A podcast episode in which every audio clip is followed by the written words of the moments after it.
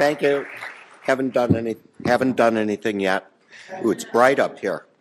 Uh, some of you will recall that this is a, uh, a notable conference. Uh, a number of years ago, I gave a really killer talk, such that one in the audience died. I haven't been able to repeat that yet, but uh, this is the same venue, new name. It's now the Gwen, and uh, hopefully better outcomes overall.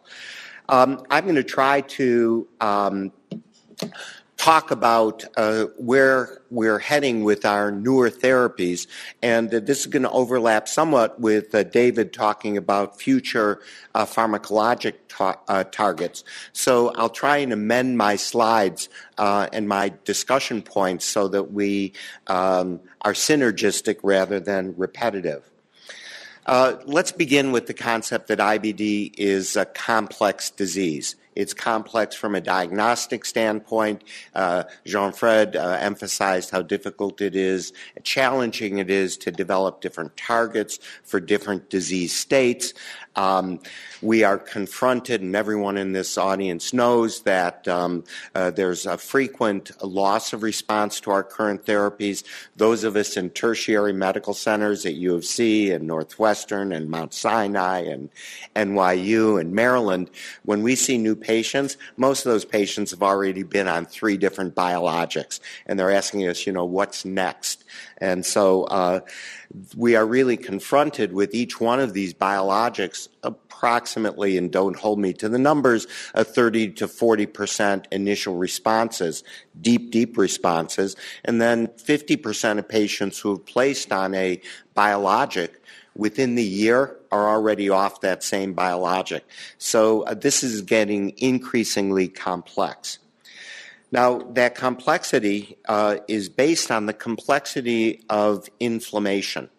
Many of you are aware of the new targeted therapies and the personalized medicine in the setting of cancer.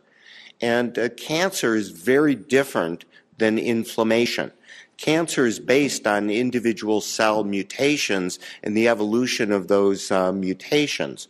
So if you identify what that mutation is, you can target that specific mechanism uh, to inhibit it. And that's what's been going on in the, in the field of neoplasia uh, for the past decade or so. Inflammation is much more complicated. Inflammation is necessary for us to sustain life. Inflammation is what determines whether we're able to eradicate potential pathogens. So we must be adept at doing that, whether that pathogen is a gram-negative bacteria, a gram-positive bacteria, a flagellated bacterium, uh, whether it's a virus, whether it's a protozoa, whether it's a fungi. Each one of these um, uh, potential pathogens elucid, elicits a different type of inflammatory response. And then, of course, in the setting of inflammatory bowel disease, either ulcerative colitis or Crohn's disease, this is an immune system that has gone wild and no longer uh, is able to per- it's, it's been able to separate pathogens. You know, in an untreated patient with IBD, they're not immunosuppressed. They respond just fine to uh, infections, yet they can't turn down this active inflammation.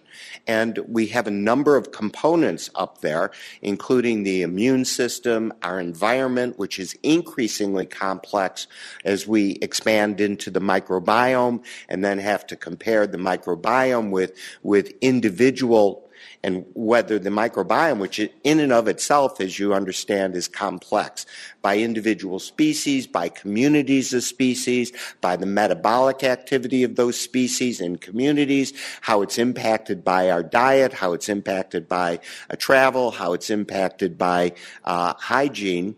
And then you assimilate the immune system and the more than 200 genes that have been identified as being mutated in 15% of patients who have ulcerative colitis or Crohn's disease, you can understand how this becomes increasingly complex.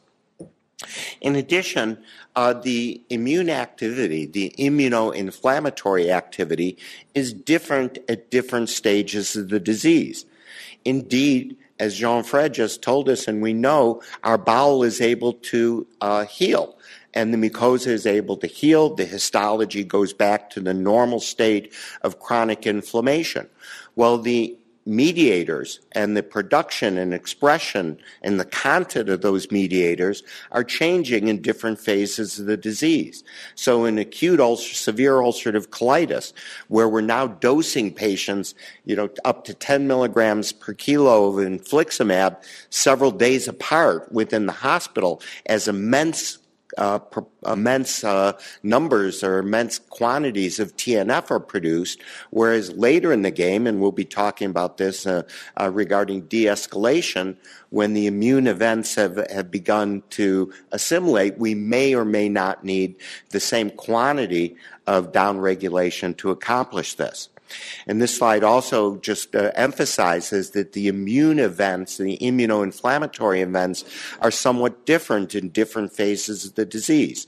In Crohn's disease, there's a tendency for cytokines to induce uh, fibrosis, and specific cytokines are engaged in that pathway. Whereas in ulcerative colitis, we don't see that same level of, of transmural disease and fibrosis. So uh, the inflammatory components are somewhat of a moving moving target. So when we put these four different components together, um, the genetics, and to be truthful, to date, uh, we do not have any ins- well, we have insight, but we have no impact on genetics as far as therapeutic targets, or we don't use genetics in IBD to determine our therapeutic pathways where our oncology uh, um, colleagues are using the tumor genetics to uh, do that. As I said, the environment is increasingly complex with our uh, increasing understanding and current lack of understanding of the microbiome and the factors that impact that. The factors such as cigarette smoking that we've known for 30 plus years uh, with differential impacts on ulcerative colitis and on Crohn's disease. Um, and then the immune system, as I said, is is not in a constant state, and it can become increasingly or decreasingly stimulated and activated in different sorts of pathways. So this is actually an old slide that comes from Steph Targan from probably 20 years ago uh, that emphasizes still in 2018, we're not talking about ulcerative colitis and Crohn's disease in isolation.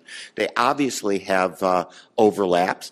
They probably are not stable. Uh, as Bob Petras said from the Cleveland Clinic, he was a pathologist, and as everyone in the audience knows, there's nothing like an ileoanal anastomosis to bring out the Crohn's in someone. In patients that we thought have had bona fide ulcerative colitis and then evolved into Crohn's disease.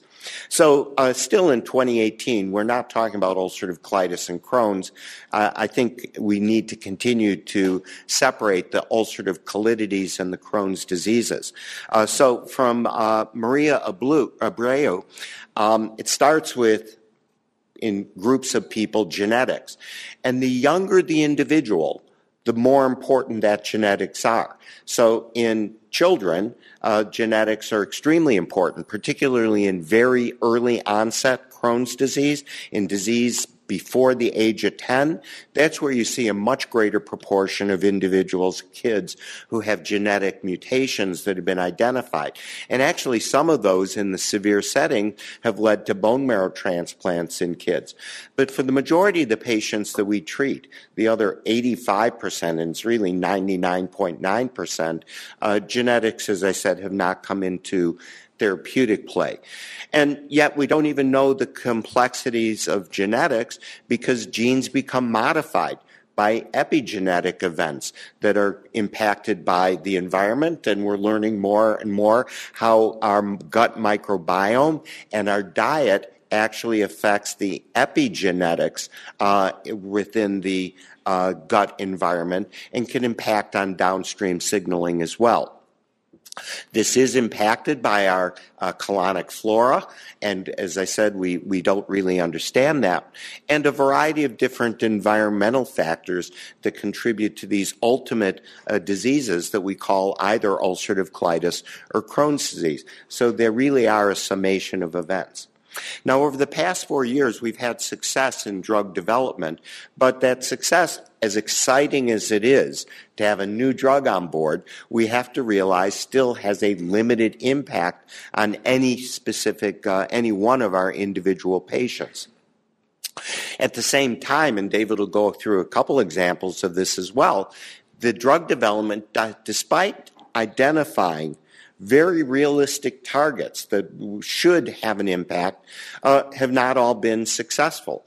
And uh, there are several. Uh, an example I don't think David's going to talk about. He'll talk about Mongersen, uh, but talk about interleukin 17. Many drugs that we have from uh, rheumatoid arthritis or psoriasis have great applicability in inflammatory bowel disease. TNF inhibition, interleukin 23 inhibition. Yet there are some discrepant drugs that have good impact in rheumatoid arthritis or psoriasis, such as abatacept in rheumatoid arthritis is a fine drug, but when applied to ulcerative colitis or Crohn's disease had harmful effects. Although TNF and although interleukin 23 have downstream inhibitory effects on interleukin 17, and although if you inhibit interleukin 17 by a direct or through its uh, receptor antagonist in psoriasis, you get 90% clearance of psoriasis. Yet, when applied to IBD, interleukin 17 inhibition is actually harmful. And we've now learned about the impact of interleukin 17 on epithelial cell integrity.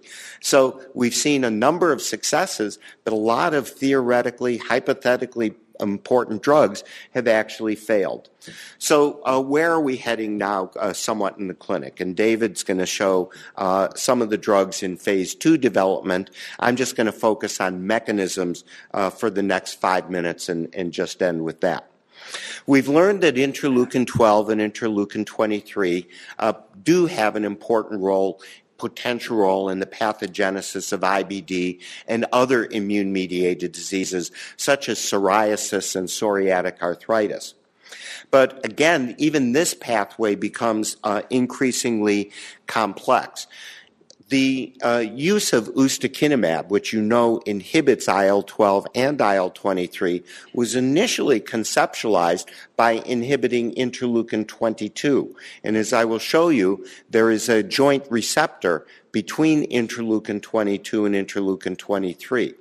Well, as studies in animals and in uh, humans continue to evolve, there seems to be more interest in the interleukin 23 pathway uh, compared to the interleukin 22 pathway, although both are upregulated in the setting of Crohn's disease. Uh, this is a patient, this is a, a, trial looking at mucosal biopsies showing the early upregulation of interleukin 12 and likewise interleukin 23 in patients with inflammatory bowel disease, which justify the concept of this target. Now, there are actually uh, interleukin 12 and interleukin 23 share some of the subunits within their receptor target. In specific, the P40 subunit is what has been targeted by ustekinumab. Um, and that, as I've already said, and you're familiar with the approval over the past year, has led to uh, over the past 10 years, efficacy in psoriasis and uh, more recently in psoriatic arthritis. And as we've seen with every other drug in other immune mediated diseases, the dose is double or more in IBD. You can say that for the TNF inhibitors. You can say that for uh, uh, azathioprine. You can say that for methotrexate. Uh, this has been ubiquitous. You can say that as I'll tell you about the JAK inhibitors. So the dose is increased in IBD. We can conceptualize why that is. The I, IBD is dealing with a single cell layer over a sewer, which is our, our colon. Uh, there are more immunoinflammatory uh, activity going on within the gut than there may be in the sterile joints or the relatively sterile uh, skin in that situation. But uh, recently, the interleukin 19 receptor component has been targeted by a number of different drugs that are under development into phase three um, and are approaching uh, uh, finishing some of the phase threes in both Crohn's disease and in ulcerative colitis. So ustekinumab itself, already approved for uh, Crohn's disease, is under development for ulcerative colitis. The phase three results are almost finished. And now there is a race on that uh, left side of the panel to develop additional P19 or to develop P19 inhibitors that will eventually uh, inhibit interleukin 23. So we've already seen the results in uh, with ustekinumab. I will point out another ubiquitous aspect, which is our first drugs are our best potential to affect treatment. We're using them too late and we're not monitoring adequately. But when you look at the UNITI 1 results, these are patients who had prior exposure or failure to treat with TNF inhibitors compared to UNITI 2, which were naive the results are always better in the patients who have not been previously bioexposed. You can say that for any drug. TNF. First TNF is going to be better than the second TNF. Ustekinumab is going to be better after uh, conventional therapy than after TNFs. We're going to see the same thing with vedolizumab is better as a first line therapy than after TNF failures. The JAK inhibitors are going to be the exact same. These messages are the same. Risankizumab is another uh, under development and just showing you uh, the results aren't important, but they are significant, and we'll see as the, this uh, other P19 inhibitor uh, evolves. Lymphocyte trafficking has become another important pathway uh, to inhibit in the setting of inflammatory bowel disease. We learned this from another immune disease, multiple sclerosis, where inhibition of the alpha 4 integrin, which uh, binds to a cell receptor called VCAM, was effective, is effective in multiple sclerosis, and is effective in Crohn's disease. But VCAM is a receptor that is ubiquitous in our body, including in the brain. It is an addressin. The addressins are the cell receptors on the endothelium that latch on to integrins that are cell receptors on the circulating lymphocytes or white blood cells. VCAM is everywhere. If you inhibit it, you inhibit surveillance within the brain as well as within the gut. It's effective in Crohn's disease, effective in multiple sclerosis, but you can't survey within the brain and risks the progressive multifocal leukoencephalopathy due to the JC virus expanding within the brain. We now have a number of targets within the gut. You've learned over the past four years or so about vedolizumab and its impact in both Crohn's disease and in ulcerative colitis. And there are other ways to target the receptor within the gut that is known as the addressin is known as MADCAM, the mucosal addressin. The interaction with MADCAM is based on interaction with an alpha 4 beta 7 component integrin on white blood cells. So that offers the potential to block alpha 4 beta 7, which is vedolizumab, to block beta 7 alone, which is etrolizumab, or even to block the addressin, which is MADCAM. And studies with all of these monoclonal antibodies targeting the specific receptors are currently underway. Um, there's one other way uh, to target lymphocyte trafficking. And I'm going to show you that slide in a moment. But these drugs that we've just talked about, the integrins, anti-integrins or anti-addressins, trap white blood cells within the bloodstream. In contrast, you can also trap white blood cells in the lymph nodes by targeting the sphingosine 1 phosphate pathway there is a gradient of sphingosine 1 phosphate, and I'll let David tell you about this a little bit later, in lymph nodes. If you impair that gradient, the lymphocytes can't traffic out and get stuck in the lymph nodes. And there are trials now with ozanimod and several other oral agents that are now trapping these uh, lymphocytes within the bloodstream. And then the last thing I'm going to talk about is the uh, Janus kinase pathway. Because most recently, uh, tofacitinib has been approved for the treatment of ulcerative colitis. And I think that we've learned several things that I've already messaged you about that. Tofacitinib is an oral Janus kinase inhibitor. Janus kinases stimulate the downstream signaling within cells, inhibit the intracellular signaling with the release of a variety of different inflammatory cytokines. The messages that I've already told you, which is the dose is higher in IBD applies. So when tofacitinib is used in rheumatoid arthritis or psoriasis, the dose is 5 milligrams orally twice daily. In IBD, in ulcerative colitis, the effective dose has been 10 milligrams twice daily. So that's point number one, higher doses. Point number two, results are always better in bio-naive patients. So within the studies of tofacitinib, the patients whether or not they were exposed to, to prior biologics improved, but the absolute response rates are higher in that situation. So I'm just going to skip now to my last slide if I can actually do that.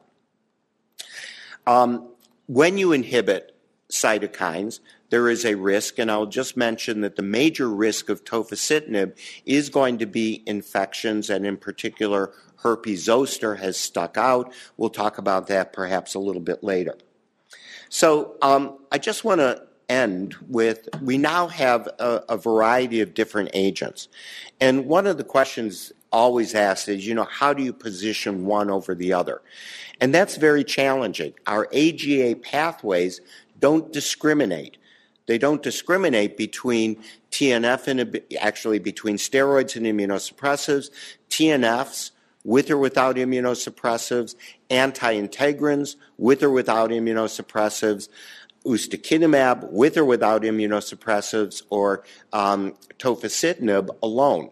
There's no discrimination because in 2018 we do not have head-to-head studies. There are no comparative effectiveness studies. So how do we select for our individual patients? Well, that's going to be your topics of discussion this afternoon um, in your case discussions. But these are just a number of the considerations that we need to make in, as, as Jean-Fred has already emphasized, the shared decision making we're sitting down with our patients, which is going to be based on basically how sick they are, how fast they need a rapid response, versus how uh, uh, their safety and their risk aversion or not to long-term safety issues, and then all of these different factors in between. So I'm two minutes over time. I apologize, uh, but I hope I've given you some perspective of where we're heading in the, the near future landscape. Thank you.